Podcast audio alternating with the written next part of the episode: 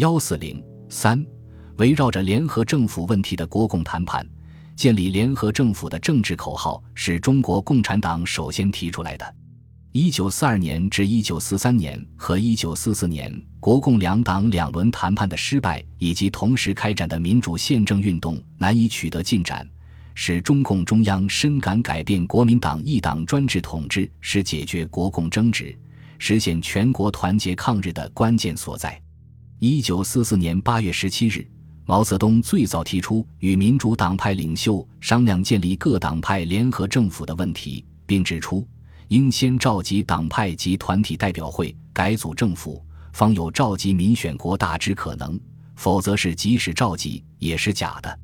九月四日，中共中央指示在重庆的中共代表林伯渠等目前向国民党及国内外提出改组政府主张，时机已经成熟，其方案是要求国民政府立即召集各党、各派、各军、各地方政府、各民众团体代表，开国事会议，改组中央政府，废除一党统治，然后由新政府召开国民大会，实施宪政，贯彻抗战国策，实行反攻，废除国民党一党专政，成立联合政府，既是抗战后期民主宪政运动进一步发展的客观需要，也是国共谈判中所要解决的核心问题，并成为大后方人民争取抗日民主的斗争目标。建立联合政府口号的提出，也与国民党军队在豫湘桂战役中遭受惨败而引起的大后方全面的政治经济军事危机有关。豫湘桂战役进入八月以后，国土丧失之广，同胞流离痛苦之深，国家所受耻辱之重，极大地震动了国统区各阶层人士，也动摇了国民党当局的统治。蒋介石不得不承认，战况危急，不仅西南各省人心动摇，而且英没有要求撤侨之事，已造成社会之惶惑不安，八年抗战之险恶，未有如今日之甚者也。改变国民党一党专政，建立联合政府，成为中共和各民主党派解决时局危机的基本主张。一九四四年十月十日，周恩来发表著名的讲演《如何解决》，指出国民党当局死死守着一党专政、个人独裁，剥夺人民自由，实行官办自治，钳制舆论，摧残文化，垄断专卖，横征暴敛，纵使特务机关蹂躏人权，纵使官僚资本破坏民业，只造成目前最严重的政治经济危机。这种错误的失败主义和法西斯主义的政策，如果再不改弦更张，而仍要倒行逆施下去，则种种危机还会继续增长，还会更加严重。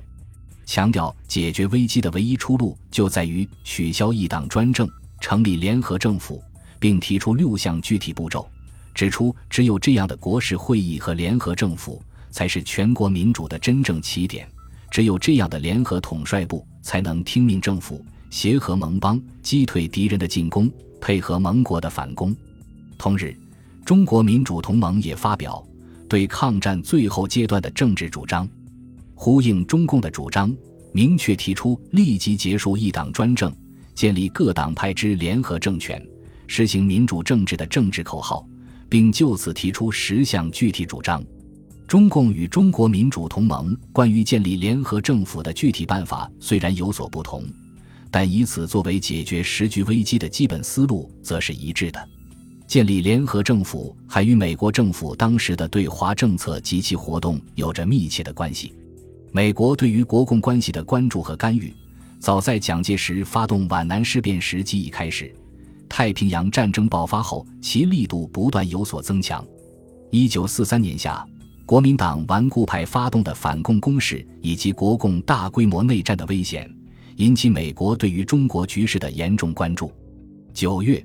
美国罗斯福总统在一次谈话中对战时的国共冲突和战后的中国内战表示担忧，认为美国应竭尽全力调解重庆和共产党之间的分歧。在开罗会议上，罗斯福又第一次向蒋介石建议，在战争还在进行的时候，国共两党就应建立一个联合政府。豫湘桂战役爆发后，国民党正面战场的溃败局面，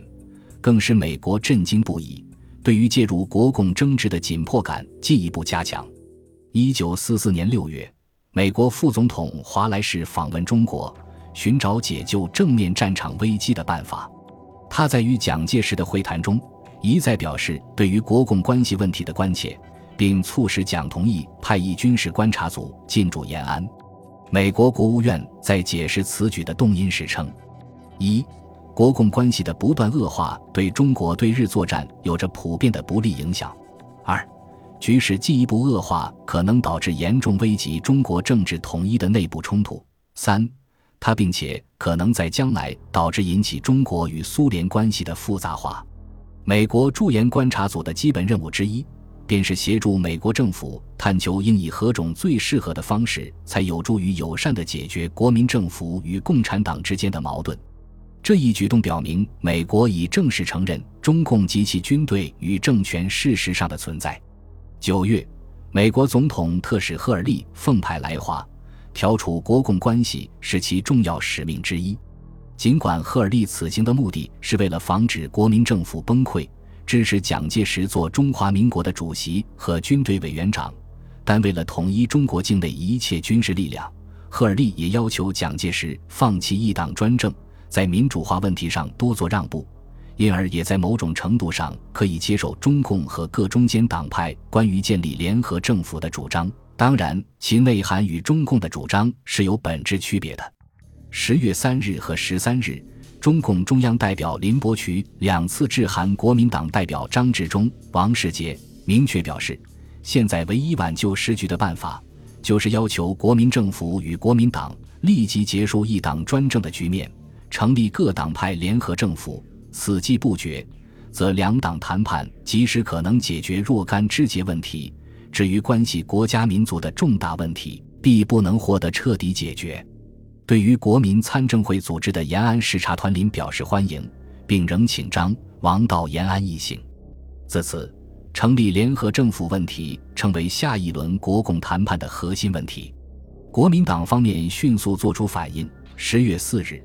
国民政府行政院发言人招待外国记者称，组织联合政府一说不止讨论，无人亦不拟讨论。八日，